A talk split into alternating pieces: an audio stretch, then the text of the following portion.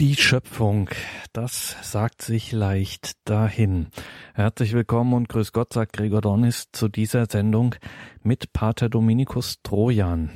Der Zisterzienser aus Heiligenkreuz in Österreich war im Mai 2017 zu einer besonderen Veranstaltung an ein besonderes Haus geladen, nämlich zur ersten Literaturtagung am Internationalen Theologischen Institut für Studien zu Ehe und Familie in Trumau in Österreich. Das Thema von Pater Dominikus Trojan war Mythos und Logos und er sprach vor einem faszinierten Publikum über die Schöpfung, wie sie in den ersten drei Kapiteln des Buches Genesis geschildert wird. Diese Kapitel las der Schauspieler Martin Ploderer und dafür haben wir hier leider nicht wirklich die Zeit. Deshalb jetzt zu Beginn die biblischen Texte in Kurzform, denn Sie müssen unbedingt hören, was Pater Dominikus Trojan dort am Internationalen Theologischen Institut in Trumau zu sagen hatte. Das haben sie so und in dieser Weise noch nie gehört und sich darauf einzulassen, auch wenn man vielleicht das ein oder andere nicht auf Anhieb versteht, das lohnt, das trifft schon ins Herz von Glauben und Leben. Die Schöpfung. Pater Dominikus Trojan Zuvor liest Martin Ploderer aus dem Buch Genesis, wie gesagt, aus Zeitgründen hier nur angedeutet. Aus dem Buch Genesis. Im Anfang schuf Gott den Himmel und die Erde. Die Erde aber war wüst und leer. Finsternis lag über dem Abgrund und der Geist Gottes schwebte über den Wassern. Und als er den Menschen vertrieben hatte, stellte er östlich von dem Garten Eden die Cherube auf und das zuckende Flammenschwert, damit sie den Weg zum Baum des Lebens bewachen. Im Besonderen das Problem der Auslegung dieser drei ersten Kapitel des Buches Genesis, dass wir um auch nur annähernd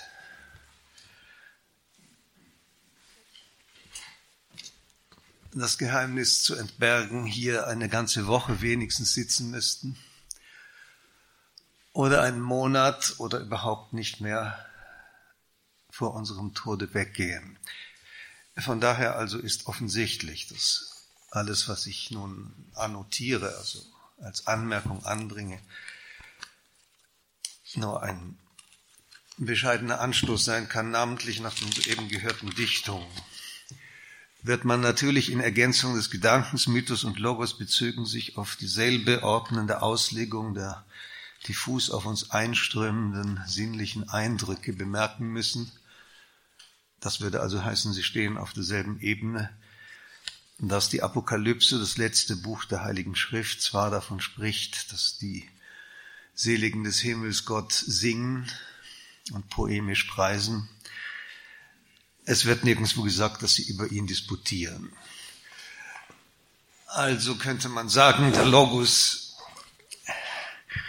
löst sich in Jesus Christus auf, dem Lamm, das inmitten der heiligen Stadt Jerusalem die Leuchte ist. Ich beginne mit zwei sehr ernüchternden Ausweisen und Hinweisen. Erstens die soeben gehörten beiden Schilderungen der Schöpfung der Welt. Also all dessen, was ist, hat mit dem, was die Theologie unter Schöpfung versteht, nichts zu tun. Und das ist deswegen so, weil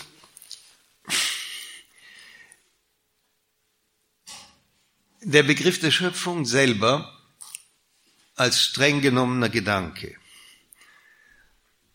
außerordentlich präzis von der Ausdehnung eines Punktes, aber von der Inhaltsschwere aller Mengen des schwersten Metalls der Welt aufeinander getürmt und mehr ist. Er ist in keinster Weise ausgedehnt, dieser Gedanke. Er beschreibt etwas, das keine Materie des Denkens beinhaltet. Was wir gehört haben, ist die Gestaltung dessen, was durch die Schöpfung zur Grundlage der Geschichte der Welt wird. Ich werde es gleich noch präzisieren.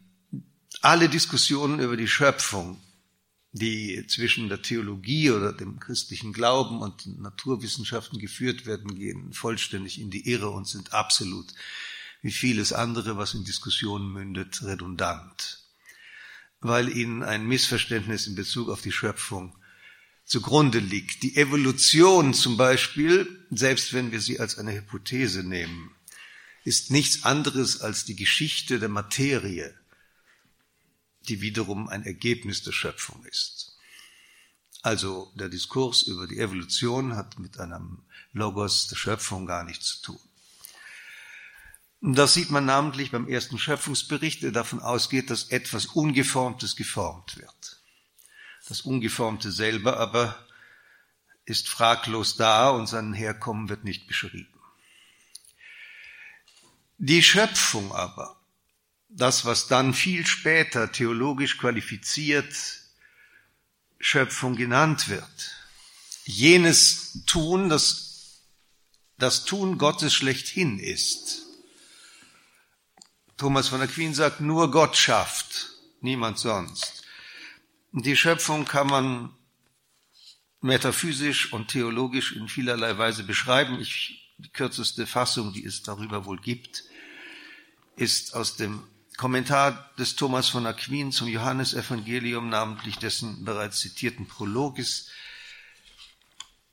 genommen, in dem Thomas von Aquin ganz kurz und knapp erklärt, es sei mit der Schöpfung eben so, dass sie in nichts anderem bestünde und eben gerade darin, dass Gott, indem er schafft, Sein gibt. Creare autem sagt der heilige Thomas. Das ist wohl eine der kürzesten Formulierungen zu diesem Thema. Est dare esse rei create. Zu schaffen bedeutet dem, was geschaffen wird, sein, geben. Cum ergo esse sit intimum cuius levet rei. Da aber das Sein das innerlichste ist aller Sachen oder jeder einzelnen von ihnen, Deswegen wirkt Gott, indem er wirkend das Sein gibt in der Innerlichkeit aller Dinge. In mundo ergo erat ut dans esse mundo. Er war also in der Welt, das ist der Text, der ausgelegt wird, als Logos, um der Welt das Sein zu geben. Der Begriff, der dem Sein gegenübersteht, wie Sie wissen, ist das Mäon, wofür die griechische Sprache gar kein Wort hat, nämlich das Nichts. Und weder das eine noch das andere sind uns vorstellbar. Der Akt der Schöpfung ist jener Moment, in dem das Sein gegeben wird. Diesen Akt lege ich hier nicht aus. Ich lege das aus, was die Heilige Schrift berichtet über das weitere Gestaltwerden des Seins. Das ist die erste anzubringende Bemerkung. Beide Texte der Heiligen Schrift, die wir gehört haben, haben einen in der abendländischen Kultur hochgeachteten Konkurrenztext, der auch herbeigezogen werden muss, um zu sehen, worum es geht. Die griechische Kultur, in der wir ja nun, ja, ich weiß nicht, wie hoch wir noch stehen in ihr, also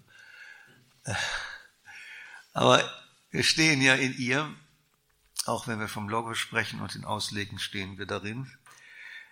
Die griechische Kultur kennt kein Interesse am Anfang von irgendwelchen Dingen im Sinne des spezifischen Begriffes Archä, also Anfang als bleibendes Prinzip von allem. Die Welt, griechisch der Kosmos, ist gegeben.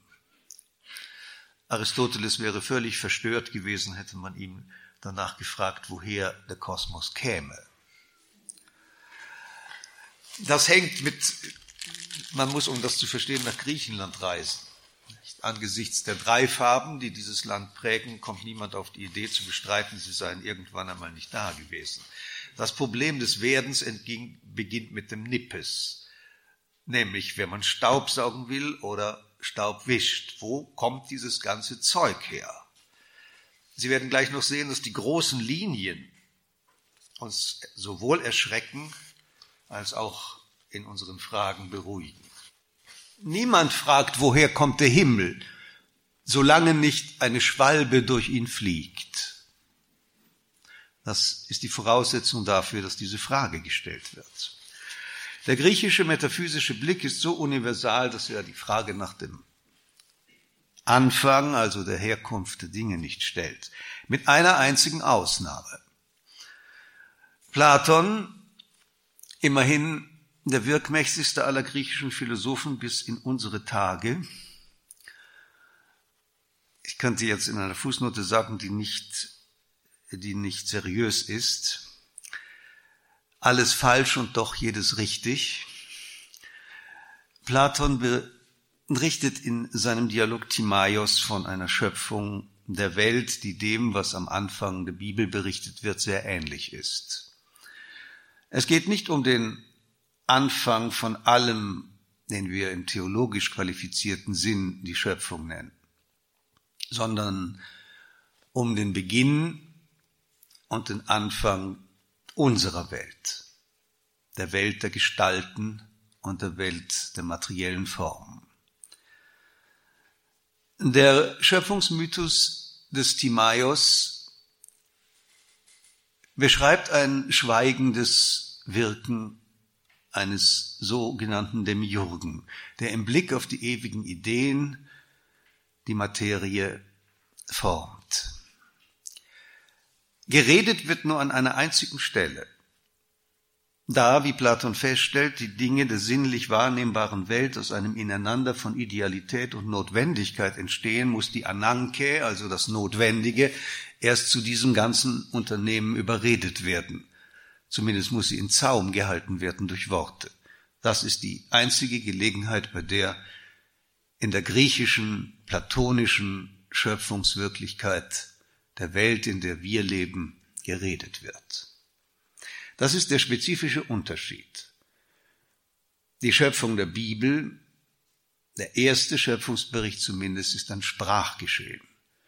Wenn Sie so wollen, ist der Schöpfungsmythos des Timaios bei Platon ein Produkt der bildenden Kunst.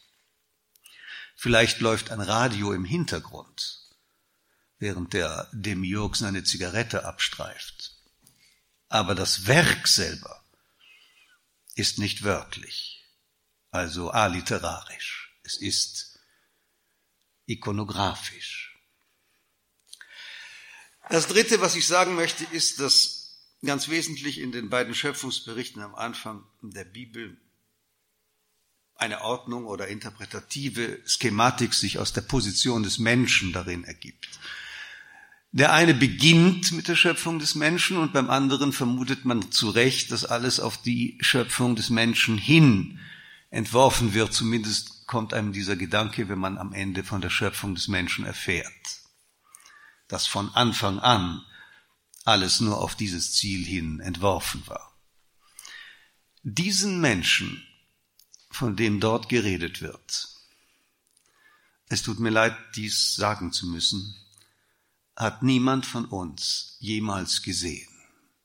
Wir erahnen ihn in uns selber als jene Differenz zwischen Idealität und der Realität dessen, was wir am Abend sehen, wenn wir als Anakata in den Spiegel schauen.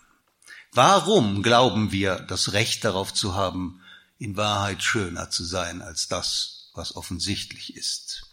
Das Problem der Nacktheit das alleine einen Tag der Auslegung wert wäre. Die Stammeltern sind nackt, doch wird gesagt, sie schämten sich voreinander nicht. Dann aber müssen sie hektisch, verstehen Sie, sie nehmen Blätter, um ihre Blöße zu bekleiden. Sie nehmen das, was unmittelbar da ist. Es ist kein Verzug. Es ist so peinlich, dass es ganz schnell gehen muss, dann müssen sie diese Nacktheit, die sie plötzlich als solche bemerken, verdecken.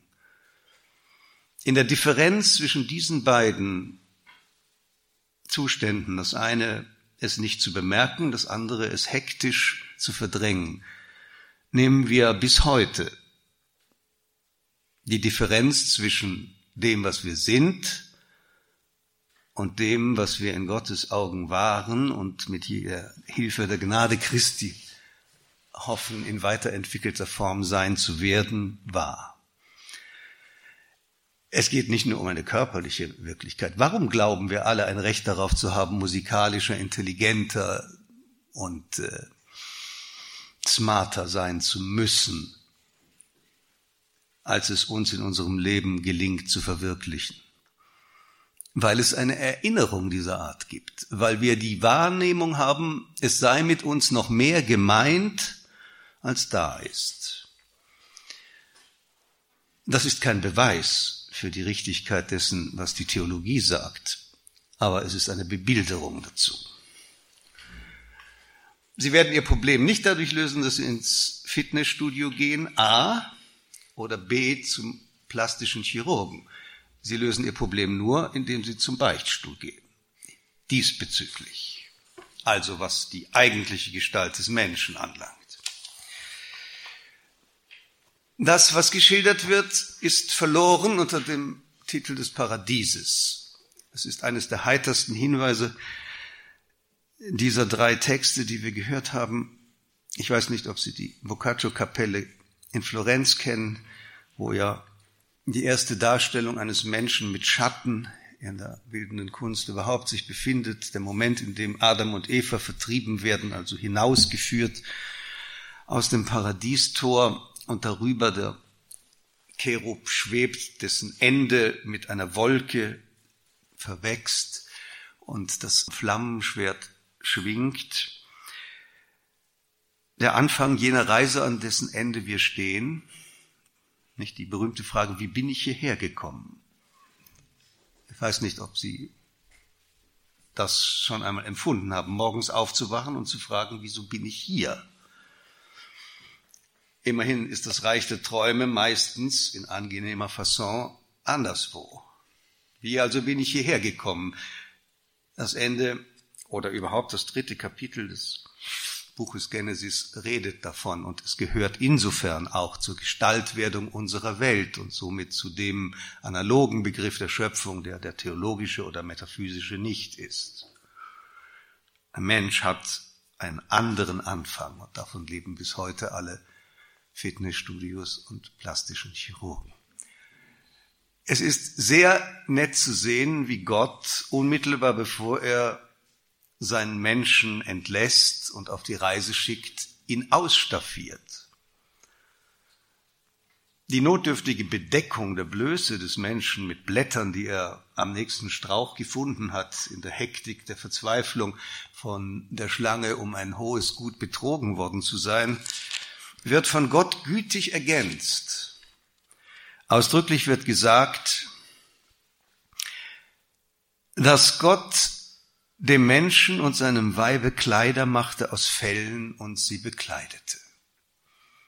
Gott will nicht, dass seine Menschen so rumlaufen, selbst in der Düsternis der verlorenen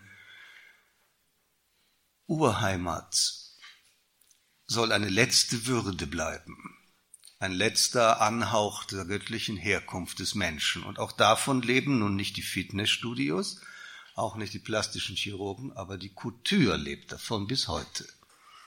Sehen Sie, dass wir uns, wenn wir ein Auge dafür haben, angemessen kleiden, ist ebenso eine Erinnerung daran, dass wir den Glanz unserer wahren Würde verloren haben oder wie der heilige Paulus sagen wird, die Glorie Gottes. Alle haben gesündigt und die Herrlichkeit Gottes verloren. Das hat ein gewisses Spektrum. Es gibt elegantere Leute und es gibt weniger elegante. Es ist allerdings ein atheologischer Angriff. Frauen sind hier ausgenommen, die ja ohnehin besondere Wesen sind, dass Männer jeglichen Sinn für Ästhetik in ihrer Kleidung in den letzten 40 Jahren verloren haben und Anwesende ausgenommen, mit 70 immer noch so rumlaufen, wie sie mit 13 gekleidet waren. Es gibt eine Verpflichtung dazu, das Bild Gottes selbst in den Niederungen des verlorenen Paradieses aufrechtzuerhalten. Oder als Fußnote Napoleon.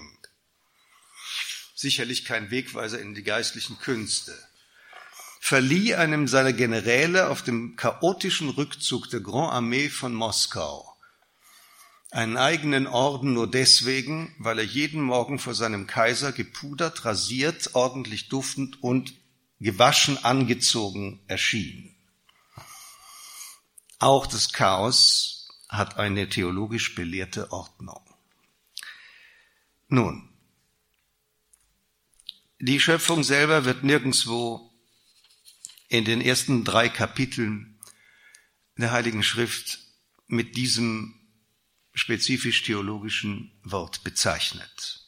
In Wahrheit ist zu übersetzen, im Anfang machte Gott den Himmel und die Erde. Dieses Machen, also die dem Gott eigene Tätigkeit, ist, das ist seiner Geistnatur geschuldet, Reden.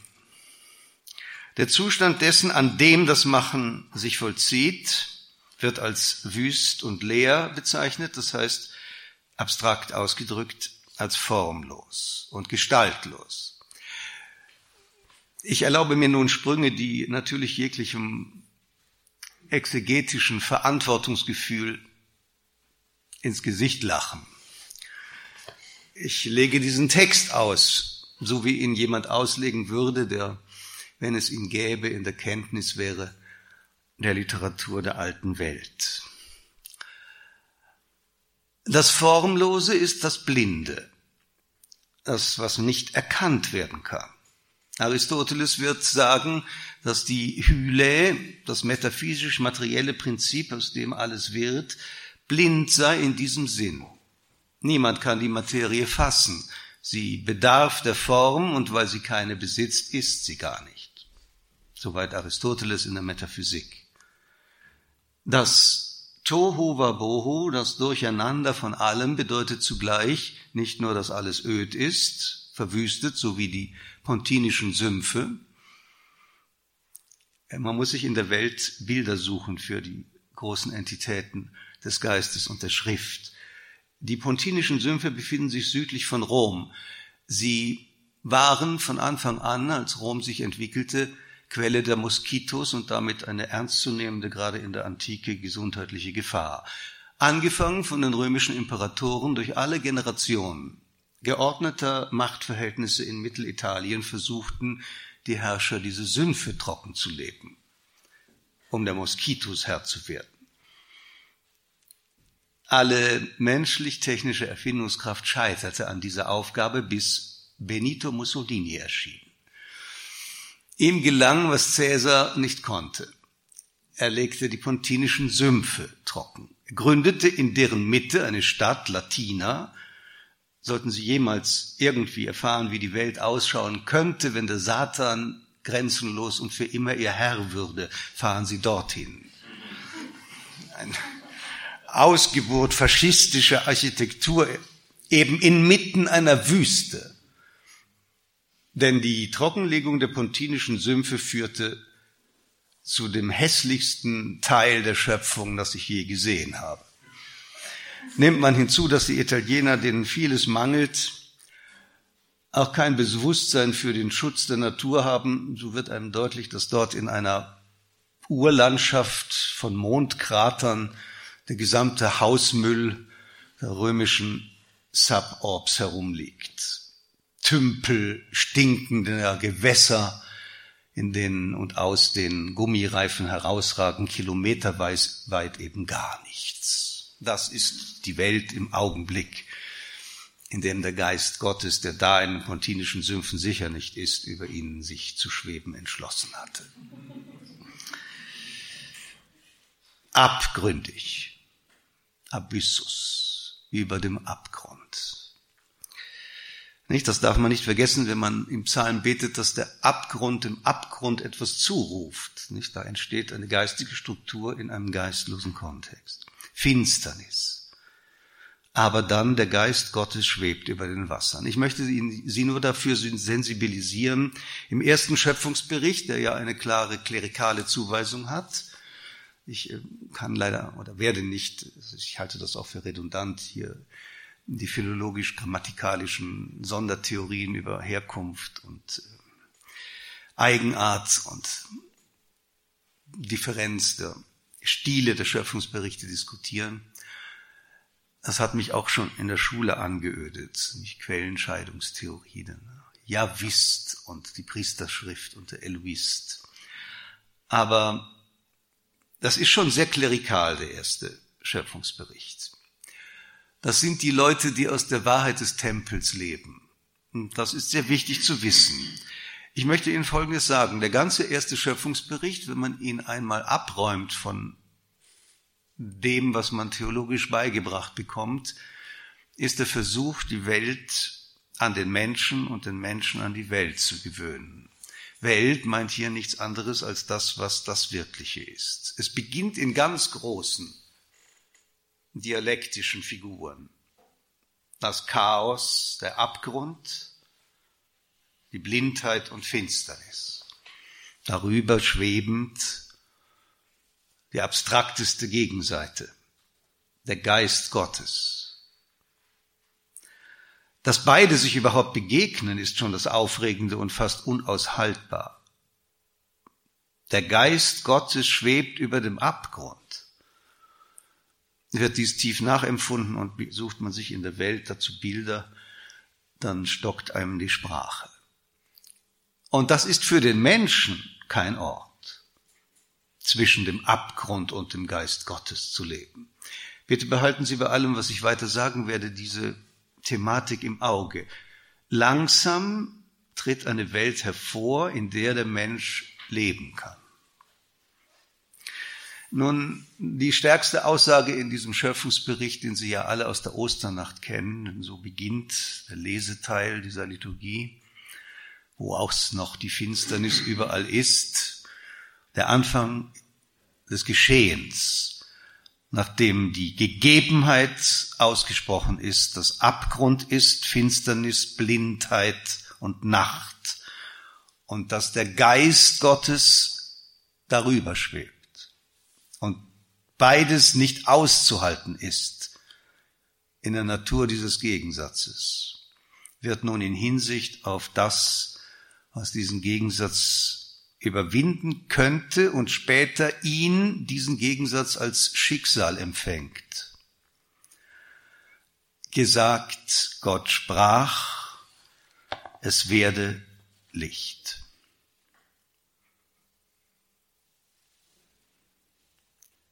Kai Apen Hotheos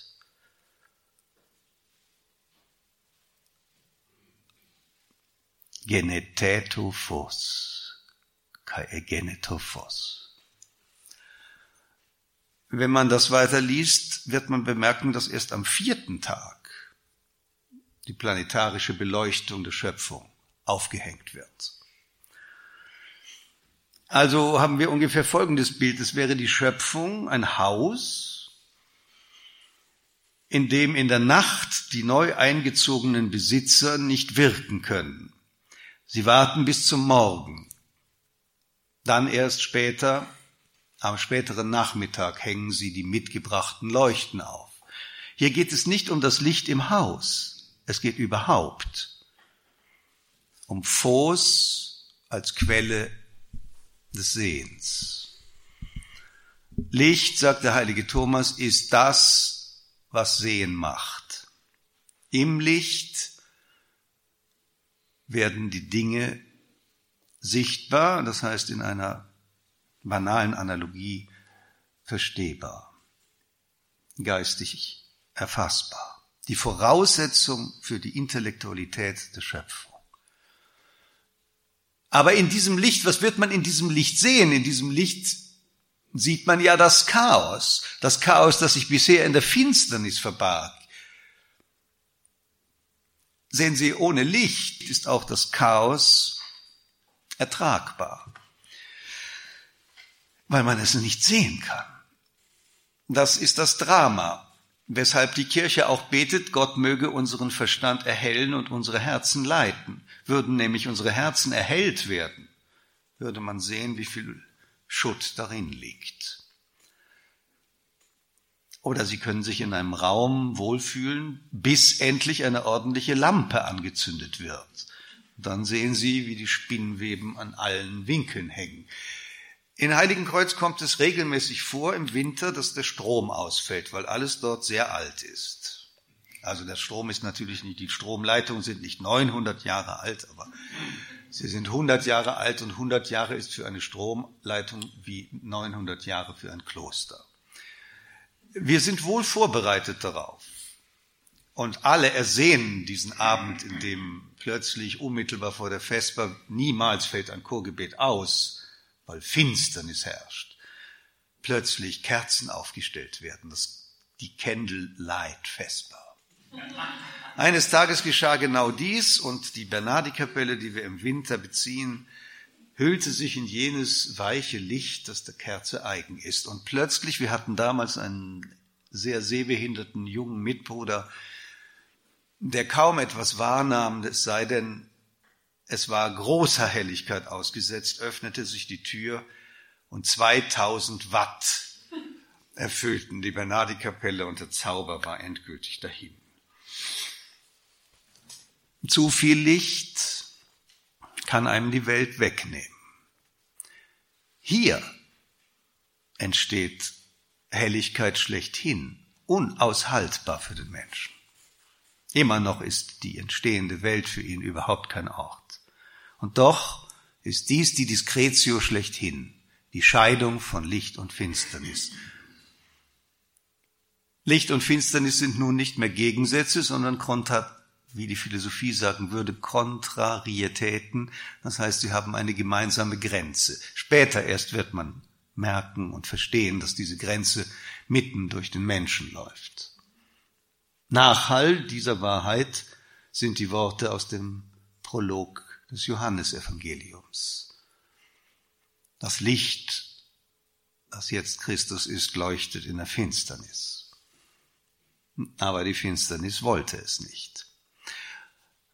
Und Johannes ist so sehr von diesem Gedanken bewegt, dass er bei der Schilderung der Verhaftung Christi im Gegensatz zu den synoptischen Evangelien, das sind die drei anderen, nicht nur davon spricht, dass die, die Christus gefangen nehmen, mit Knütteln kommen, Schwertern und anderem Kriegsgerät, sondern mit Laternen.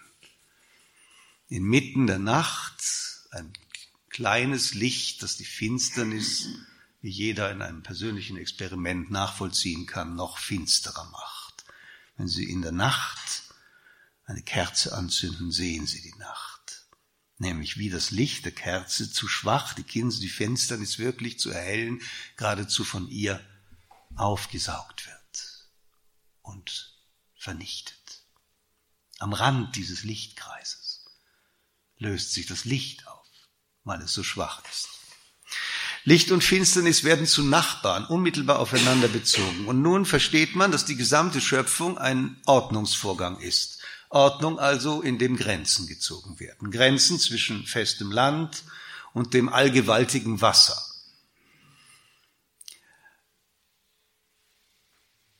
Das Wasser ist nicht unbedingt das Thema des Österreichers, dessen Thema ist der Berg. Ich füge hinzu als, aus persönlicher Gehässigkeit, dass als die erste dokumentierte europäische Bergtour stattfand, im 14. Jahrhundert, derjenige, der diesen Akt des Wahnsinns wagte, als er schließlich auf dem Gipfel eines gelinden in Südfrankreich liegenden Berges anlangte, sich nicht der unendlichen Weite der Aussicht hingab und auch kein Gedicht schrieb, sondern aus seiner Tasche die Confessiones des heiligen Augustinus zog und sich darin vertiefte. Denn die wahren Abgründe und die wahren Erhebungen sind eben in der Literatur. Ja, das ist ungeheuer komisch, aber es war so. Er ist auch nie mehr in seinem Leben auf einen Berg gestiegen. Aber das Wasser ist gewaltig. Das Meer ist eine Urerfahrung. Dass dem Meer eine Grenze gezogen wird, ist Tröstung. Aber wie wir im dritten Kapitel der Genesis sehen werden, sind die Grenzen zugleich auch problematisch bezüglich des Menschen nämlich. Um die Sache nicht allzu lange auszudehnen, sage ich Ihnen Folgendes. Wir haben in vielfacher Hinsicht Probleme mit Grenzen. Die Urgrenze unserer Physis ist die Haut. Haut ist die Grenze. unseres Selbst in körperlicher Hinsicht. Nun, äh, kaum jemand wird sagen, er habe mit dieser Grenze nicht ein Problem. Für die einen ist diese Grenze zu weit weg, weshalb sie sie etwas in die Nähe holen wollen. Und dann ist es eben so, dass mit 40 ungefähr diese Grenze unpräzis wird. Sie verfaltet sich und der Grenzverlauf ist nicht mehr so feststellbar. Im groben schon und ganzen, aber nicht im Einzelnen und Besonderen. Und ähm, was das Moralische anbelangt, ist die Grenze eben dasjenige, mit dem wir in unserer Freiheit beschäftigt sind.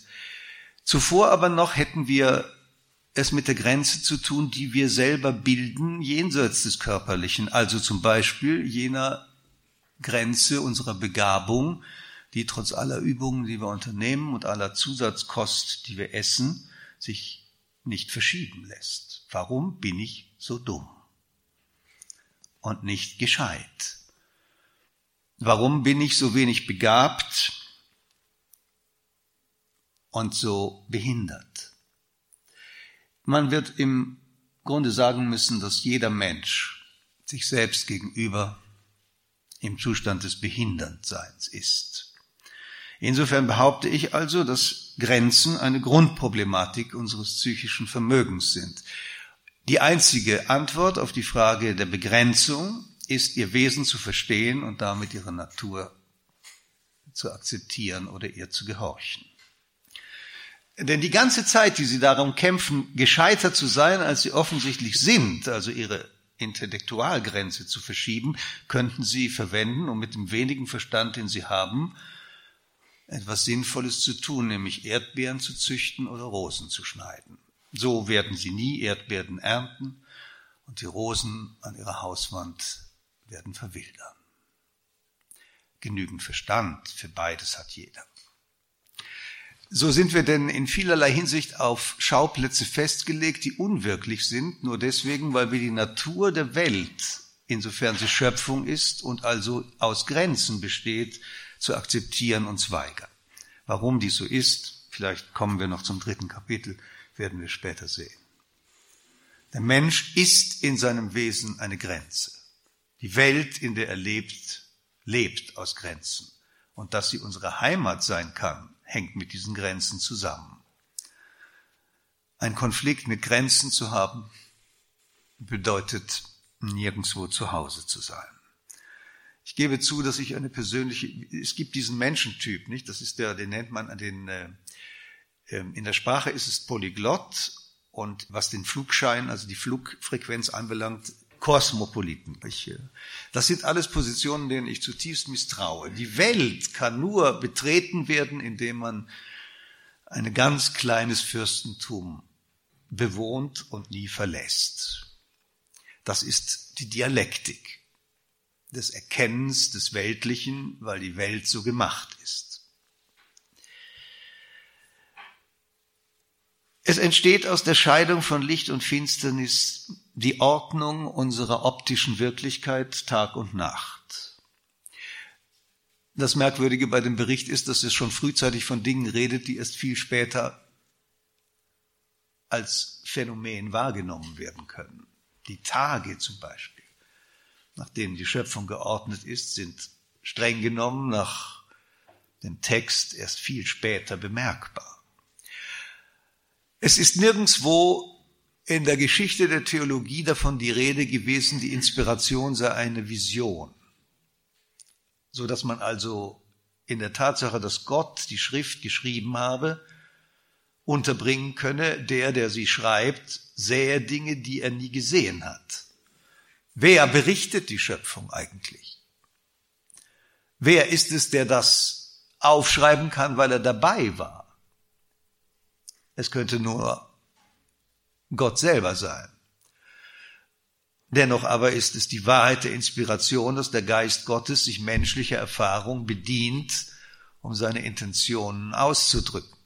Dies ist ein Problem, das natürlich eine bestimmte US-amerikanische geografische Orientierung hat, aber von vornherein deutlich macht, um welche literarische Gattung wir es, es hier geht bei der Schilderung der Schöpfung der Welt. Nun, es gibt weitere Scheidungen, also Grenzziehung, Firmament, Firmamentum, Sicherheit. Nicht dem Meer gegenüber. Sie können sagen, das Meer, ich habe einen wunderschönen Aus, Ausblick aus meinem Hotelzimmer mit Meerblick. Nicht? Das ist, dieser Meerblick ist eben auch mit EH zu schreiben, weil es ein Meer kostet. Aber das setzt voraus, dass das Hotel auf festem Land steht. Die Potenzen des Meeres erfährt man zum ersten Mal, wenn man auf einem Schiff ist und den Horizont nicht mehr sieht. Dann erst reden wir über das Meer. Und dann an stürmischen Tagen. Firmamentum ist ein Zauberwort, Sicherheit. Die Welt ist ein Ort der Garantie. Insofern ist der ganze Schöpfungsbericht ein Bundesschluss. Ich sage Ihnen wahrscheinlich nichts Neues, nachdem, zumindest nach dem Schild, das unten bei der Tür angebracht ist, wir hier in einer theologischen Akademie uns befinden, dass die Interpretation der ersten Kapitel des Buches Genesis, also der sogenannten Urgeschichte, nicht zu den Modethemen der Theologie gehört. Eher will man es loswerden, dieses mythologische Zeug. Alles soll anfangen mit der Berufung Abrahams. Ich sage Ihnen nur eins, das hat seine Gründe und das kann man diskutieren und das ist sicherlich auch alles sehr fromm, aber der Atheismus hat von der Frömmigkeit mehr als vom Satan profitiert. Wer mit dem Gott Abrahams anfangen will, der fängt mit dem Gott an, von dem die Schrift sagt, et tentavit Deus Abraham dicens. Und es führte Gott den Abraham in Versuchung, indem er sprach, nehme deinen Sohn Isaac und gehe zu einem bestimmten Berg und bringe ihn zum Opfer da. Und wenn man das überlebt hat, die ersten Zeilen, dann wartet auf einen noch das Schlimmste. Schon sieht Abraham den Berg, den Gott ihm gewiesen hat. Da sagt der Sohn zu ihm, Vater Abraham, hier ist das Holz und hier ist der Berg, aber wo ist das Opfer? Das ist nicht zu ertragen. Auch das ist im Glauben eine Offenbarung der göttlichen Erhabenheit. Aber ich sage es Ihnen ganz offen, ich möchte in Bezug auf Gott nicht so anfangen. Ich fange lieber an mit, im Anfang schuf Gott Himmel und Erde und baute darin ein Firmament ein. Also ein Fundament oder etwas, das nicht erschüttert wird. Unter diesem Firmament leben wir. Der Himmel bedroht uns nicht. Ich weiß nicht, ob es eine Unterwelt gibt, aber die ganze Antike war davon bewegt, dass der Mensch schon seiner physischen Gangart nach nach oben gerichtet ist. Das, was wir vornehmlich zu sehen bekommen, ist der Himmel. Und der ist sicher. Von dort fällt nichts herunter diejenigen von Ihnen, die in einem Alter sind, dass sie mit Asterix und Obelix aufgewachsen sind, seien darauf hingewiesen, dass die schrecklichste Vision, die es dort gab, das Herunterfallen des Himmels ist. In Gottes Welt ist nichts bedrohlich. Es sei denn Schlangen natürlich. Ich äh, springe ein bisschen. Dem Wasser wird eine Grenze gezogen. Das ist ein ganz starkes Symbol in der Antike. Die Urgewalt des Wassers, die wir so wenig noch kennen. Wissen Sie, in Holland, ich bin geboren in unmittelbarer Nähe der Niederlande. Die Niederlande heißen niederes Land. Wenn der Meeresspiegel auch nur um, naja, sagen wir, 20 Zentimeter steigt, schwindet das die Hoheitssphäre des Königs der Niederlande. Grenzen sind entscheidend. Der dritte Tag bringt die Pflanzen hervor. Sie werden es vielleicht nicht bemerkt haben, ausdrücklich werden den Tieren und dem Menschen Pflanzen zur Nahrung gegeben. Die Erlaubnis, Fleisch zu essen, erhält der Mensch erst nach der Sintflut. In jenem Vertrag, den Gott mit Noah schließt, der unsere Lebensbedingungen bis heute regelt. Das Schächten ausgenommen, weil wir das nicht machen. Wenn die Mönche kein Fleisch essen, dann deswegen, weil sie wie im Paradies leben wollen. Also aus der Erlösung. Im Paradies aß man keine Tiere. Und Sie werden gleich sehen, warum. Und die Nacktheit, es hat irre Mönche gegeben in Süditalien, also das empfehle ich jetzt nicht zur Nachahmung, die aus demselben Grunde jegliche Kleidung sich verboten haben. Die Gnade Gottes hat den Männern zumindest, also es waren Mönche, lange Bärte wachsen lassen.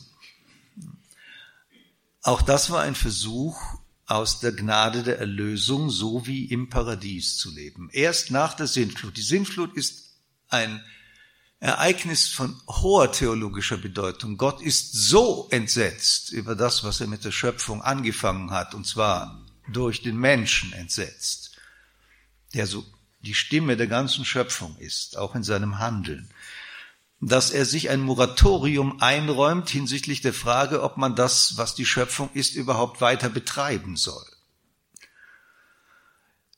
Deswegen kommt ein großes Wasser die Entgrenzung des Wassers, das fließt wieder über alles und alles wird dem Tod anheimgegeben und schließlich und schließlich ist Gott unentschieden und deswegen dürfen einige überleben, damit es, falls es ein positives Votum gibt, die Sache weitergehen könnte. Dieses Votum gibt es am Ende. Und dann schließt Gott mit Mose jenen Vertrag, der unser Leben bestimmt. Ich werde den Menschen nicht mehr strafen für das, was er tut. Nicht? Noch immer leben wir vorsinnflutlich. Gibt es Leute, die sagen, wir dürfen nicht hinter das Konzil zurück. Nicht? Aber unser Problem ist eigentlich, dass wir nicht vor die Sintflut. Nicht? Weil nämlich jeder von uns erwartet, wenn etwas Gutes geschieht, dass Gott ihn gleich straft. Oder wenn er eine Sünde begeht, dass die Straßenbahn dann nicht kommt. Die Welt legt unseren moralischen Erfolgsstatus aus. Der Fromme ist der Glückliche, der Sünder müsste eigentlich jeden Tag bestraft werden. Ich darf Sie daran erinnern, dass als das große Erdbeben Lissabon flachlegte, gab es einen einzigen Bezirk, der von der Zerstörung nicht betroffen war. Das war das Rotlichtmilieu. Dort fiel kein Haus um. Die Krise, die in der abendländischen Kultur durch dieses berühmte Erdbeben, das an sich gar nicht so spektakulär, ja, es war schon, aber es gibt Schlimmeres. Die Krise, die im Denken Europas ausgelöst wurde, hatte Leibniz als Hintergrund. Und es war unverständlich, wieso Frömmigkeit bestraft werden sollte, denn die klausulierten Klöster sind alle zusammengefallen in Lissabon. Die Bordelle stehen geblieben. Die Welt spiegelt nicht die moralische Qualität unseres Lebens wider. Das wird geregelt nach der Sintflut und Fleischessen wird erlaubt. Und Noah besäuft sich.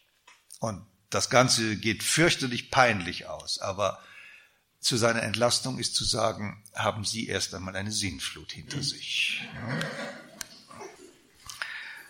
Dann kommen am vierten Tag die, ja, es kommt das Direktorium, also die Ordnung der Liturgie, der kosmischen Liturgie. Nicht? Die Sterne und die Planeten werden aufgehängt am Firmament. Erstens, damit es hübsch aussieht. Ja, ein wesentlicher Teil der Wohnqualität ist die Beleuchtung. Das schäbigste Zimmer kann in ein Märchenkabinett verwandelt werden durch die entsprechenden Kerzen und Lampen. Und dann wird ausdrücklich gesagt, die Festzeiten sollen ablesbar sein. Die Urfähigkeit, also UHR, des Kosmos. Es ist äh, auch das eine verlorene Erfahrung. Die Sterne orientieren uns. Einen Stern zu sehen oder den Sternhimmel bedeutet zu wissen, wo man ist in der alten Welt. Wenn keine Sterne leuchten, weil die Wolkendecke zu dicht ist, ist man verloren. Man sollte schon Kindern beibringen, mit einem Sextanten umzugehen. Das ist Beheimatung in der Welt. Wir müssen die Welt in ihrer kosmischen Wirklichkeit als unser Zuhause begreifen. Und alles, was darin erscheint, als der Versuch Gottes, als den Versuch Gottes, uns Bergung und Geborgenheit zu geben. Dazu gehört wesentlich zu wissen, wo man ist. Es gibt Leute, die dazu kleine Kästchen haben. Und das ist, die, die haben große Probleme, ihren kirchlichen Oberen gegenüber Gehorsam zu leisten, lassen sich aber von irgendeiner Frauenstimme in die Pampa schicken. Ja, wir bestehen also darauf, in dieser Welt durch die klassischen Bestecke zu wissen, wo wir sind. Wir leuchten am Himmel. Gott will auch ernst genommen werden. Na, Macht inszeniert das Ganze und wir drücken dann auf irgendwelche Knöpfchen. All dies geschieht und zwei große Leuchten werden aufgehängt, die jeweils die beiden Hälften des Tages ordnen. Herrschaft, Akonat bedeutet ja Ordnung, Taxis, geordnete Verhältnisse. Ich weiß nicht, ob Sie in Ihrer ganzen Demokratiebegeisterung sich je gefragt haben, warum zumindest die Literatur jahrzehntelang an der katastrophalen Tatsache des Sturzes der Monarchien nach dem Ersten Weltkrieg herumgeschrieben haben. Offensichtlich ist darin doch mehr verloren gegangen, als uns heute erscheint. Hamito von Doderer, Roth, alle diese Leute schreiben nur, um etwas zu verstehen, was über ihr Begreifen geht. Der Zusammenbruch einer Welt, in der sie sich beheimatet wussten. Nun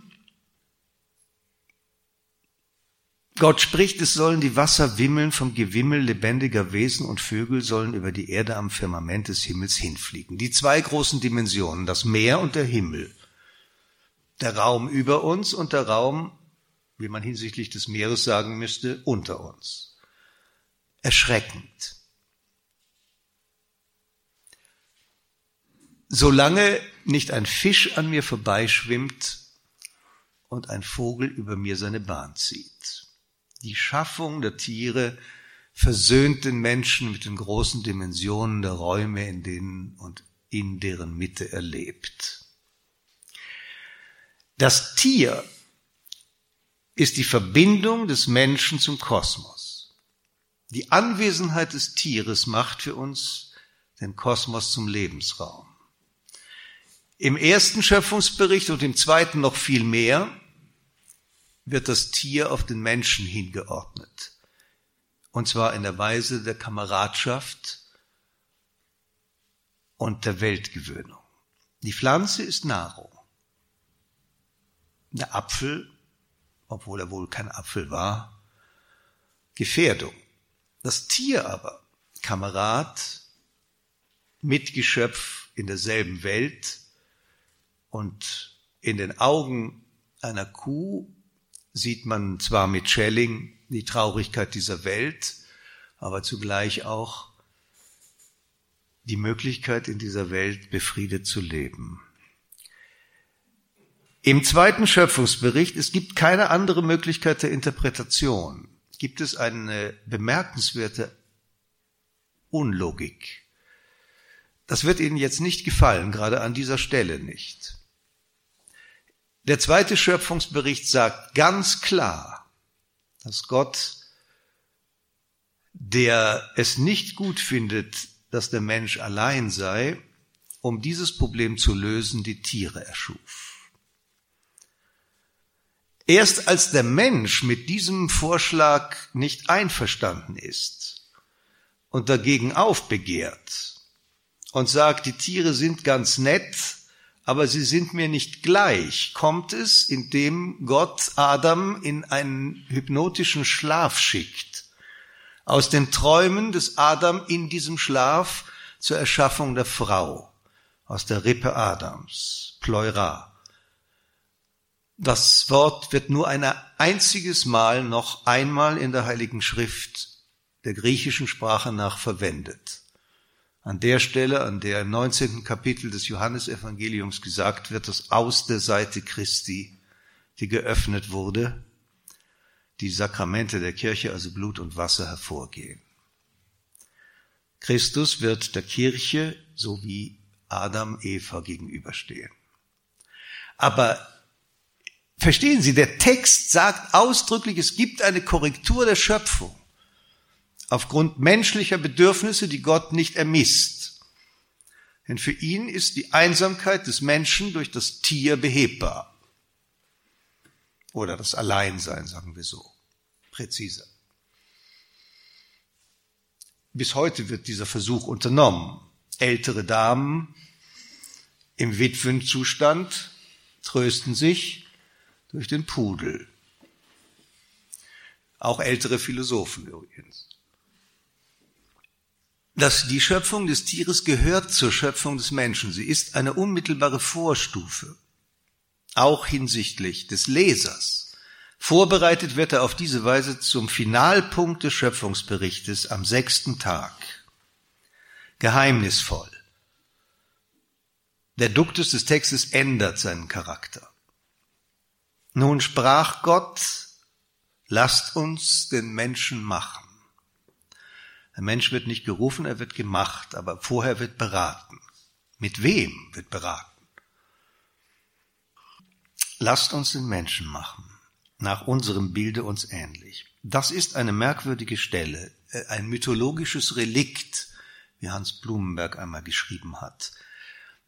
Ist Ihnen nie aufgefallen, dass im Kontext einer religiösen Ethik, der es verboten ist, irgendein Abbild von Gott zu erschaffen und Gott irgendwo darzustellen, aufgrund göttlichen Gesetzes und Weisung. Bei der Schöpfung ein Bild Gottes auftaucht. Das ist zum Beispiel der Grund dafür, wieso Spinoza im Traktatus über die Heilige Schrift an einer Fußnote schreibt hinsichtlich des Urtextes des Vertrages Gottes mit dem Menschen, dass dieser Text, der als verloren betrachtet wird, in die Herzen der Menschen geschrieben ist und gesiegelt mit Gottes Bild. Was bedeutet, der Mensch ist nicht Bild Gottes, er trägt aber in seinem Herzen eine Urkunde, die mit dem Bild Gottes unterzeichnet ist. Das ist eine Differenz. In der Schöpfung, im ersten Schöpfungsbericht aber wird davon geredet, dass es sehr wohl ein Abbild Gottes gibt. Das ist doppelt ausgedrückt. Bild und zum Gleichnis. Das ist zum Beispiel beim heiligen Thomas der Grund dafür zu sagen, dass es im Menschen das gibt, was die Philosophen dann oder die Metaphysiker unter ihnen, kann das heute nicht mehr voraussetzen, dass ein Philosoph auch etwas von Metaphysik versteht, die Differenz zwischen Actus primus und Actus secundus ist, oder wie Aristoteles sagen würde, die Wissenschaft und das Wissen. Also ist der Mensch in seiner Natur ein Bild Gottes, empfängt aber in seiner Moral den Auftrag, Gott zu gleichen. So versteht zumindest ein Theologe des 13. Jahrhunderts, diese Verdoppelung. Der Mensch, in dem nun etwas zusammenläuft, was von Anfang an die geistige Absicht der Schöpfung war, nämlich Ordnung zu schaffen. Ich äh, fordere Sie auf, ein letztes Mal aufmerksam zu sein. Gott sprach, lasst uns den Menschen machen nach unserem Bilde, uns ähnlich, und sie, nun springt es in den Plural, sollen herrschen über die Fische des Meeres und über die Vögel des Himmels, über das Vieh und über alles Wild des Feldes und über alles Gewürm, das auf, Erden, auf dem Erdboden kriecht. Während bisher die Pyramide der Formgebung immer präziser wird und auf die zu erwartende Gestalt des Menschen hin sich verdichtet, kehrt sich nun die Ordnung um und derjenige, der der Hüter sein soll, all dessen, was geworden ist, so ist der Hut bedarf, tritt hervor. Der Begriff des Akonates, des, der Herrschaft, ist uns heute nicht mehr zugänglich. Er existiert vielleicht noch als die Hierarchie, die heilige Herrschaft, nicht? von der er uns als Katholiken abverlangt ist, sie zu achten. Aber sonst ist Herrschaft eben ein schrecklicher Verdacht, der überall ideologisch bekämpft wird. Alles ist Ausübung von Macht und Anspruch auf Herrschaft. Ja, man kann mit, mit solchen Priestern der Generation, also die so 68 geweiht sind, kann man nicht vor dem Pantheon in Rom stehen, ohne dass sie davon reden, der Papst hätte das Erz weggenommen, das so schön die Heiden erschaffen haben, um diesen Tempel für alle Götter zu bekleiden, um daraus den Hochaltar in St. Peter mit einem Balldach hin zu überkrönen. Und Kanonen gießen zu lassen, natürlich. Ja, also bitte. Gott sei Dank hat er diesen heidnischen Tempel entkleidet und einen ordentlichen Balldach hin über dem Grab des heiligen Petrus errichtet und das mit den Kanonen ist Einbildung. Verstehen Sie, das macht alles kaputt. Macht ist ein Dienst der Ordnung, der Hütung. Der Mensch ist der Schäfer aller Schafe dieser Welt. Er ist der Hirte aller Geschöpfe.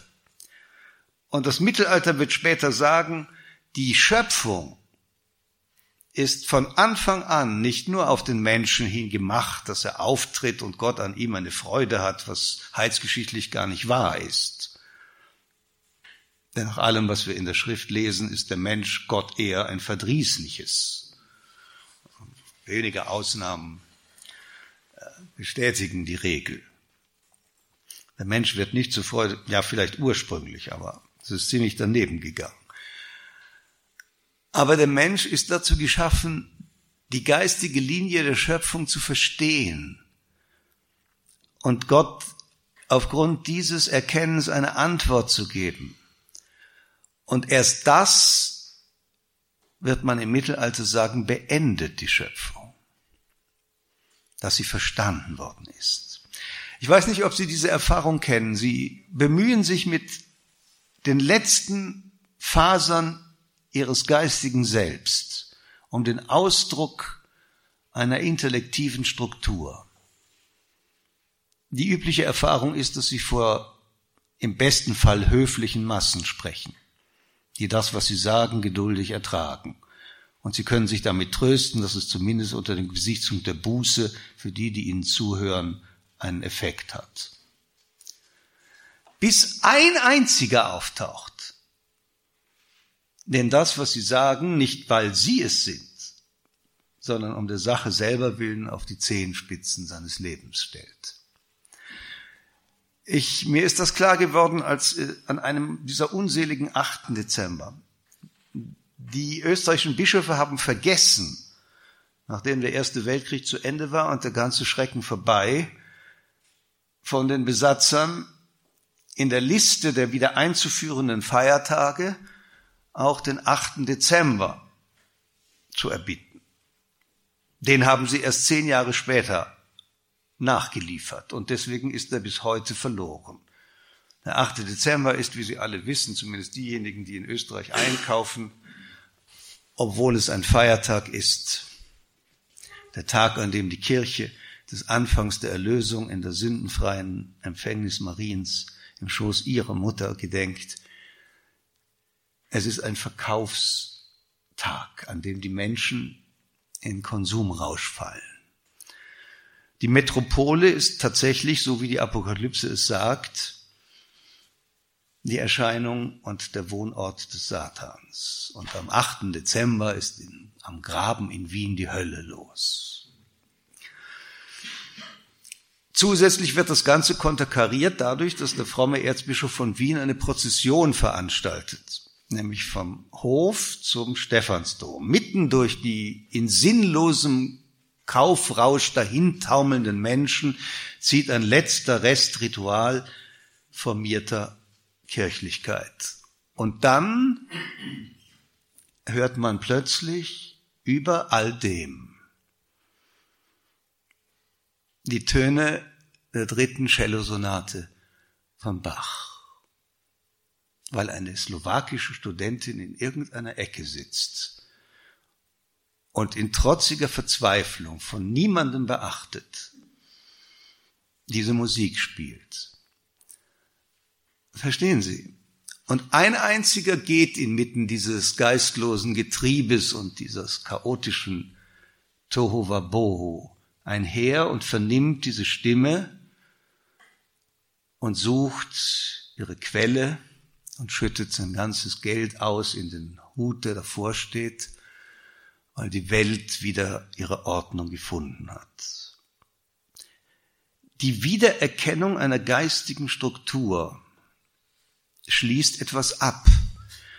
Und die Schöpfung ist von Anfang an daraufhin entworfen worden, dass der Mensch alles wie ein Hirte führt und leben lässt und ihm Leben gibt, aber zugleich Gott eine Antwort dadurch, dass er, ich sage es etwas salopp, in seinen Gebeten zu ihm spricht, ich habe verstanden. Ich sehe es auch. Ich habe es nicht gemacht. Aber die Form, die ich erkenne, ist der Gipfel meiner Freude. Ich habe am Anfang gesagt, dass man so fortfahren könnte bis zum Ende des Jahres, aber die Erfahrung meines bescheidenen Lebens lehrt mich, dass man auch hier eine Grenze finden muss. Und dass das sehr unangenehm ausgehen kann, wenn man diese Grenze nicht einhält. Damit will ich es hier beschließen. Sollten Sie irgendwelche Fragen haben, zögern Sie nicht, sie zu stellen. Ich allerdings sage, dass ich nicht zu denen gehöre, die alles beantworten können. Danke.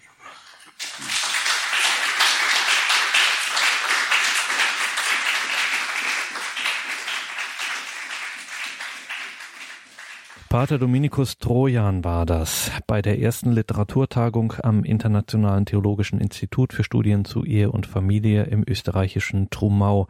Pater Dominikus Trojan ist Zisterzienser aus Heiligenkreuz. Was Sie sich auf gar keinen Fall entgehen lassen dürfen, das ist die Homepage des Internationalen Theologischen Instituts in Trumau, kurz ITI. Dieses Institut ist auf Initiative Johannes Pauls II. gegründet worden. Eine hierzulande viel zu wenig bekannte Institution der katholischen Bildung, das Internationale Theologische Institut in Trumau, ITI für Internationales Theologisches Institut, iti www.ac.at, die Homepage. Das haben wir natürlich auch im Infofeld zu dieser Sendung verlinkt. Ebenso einen Tagespostartikel über das ITI in Trumau, iti.ac.at. Mein Name ist Gregor Dornes. Ich wünsche Ihnen allen einen gesegneten Abend und eine behütete Nacht.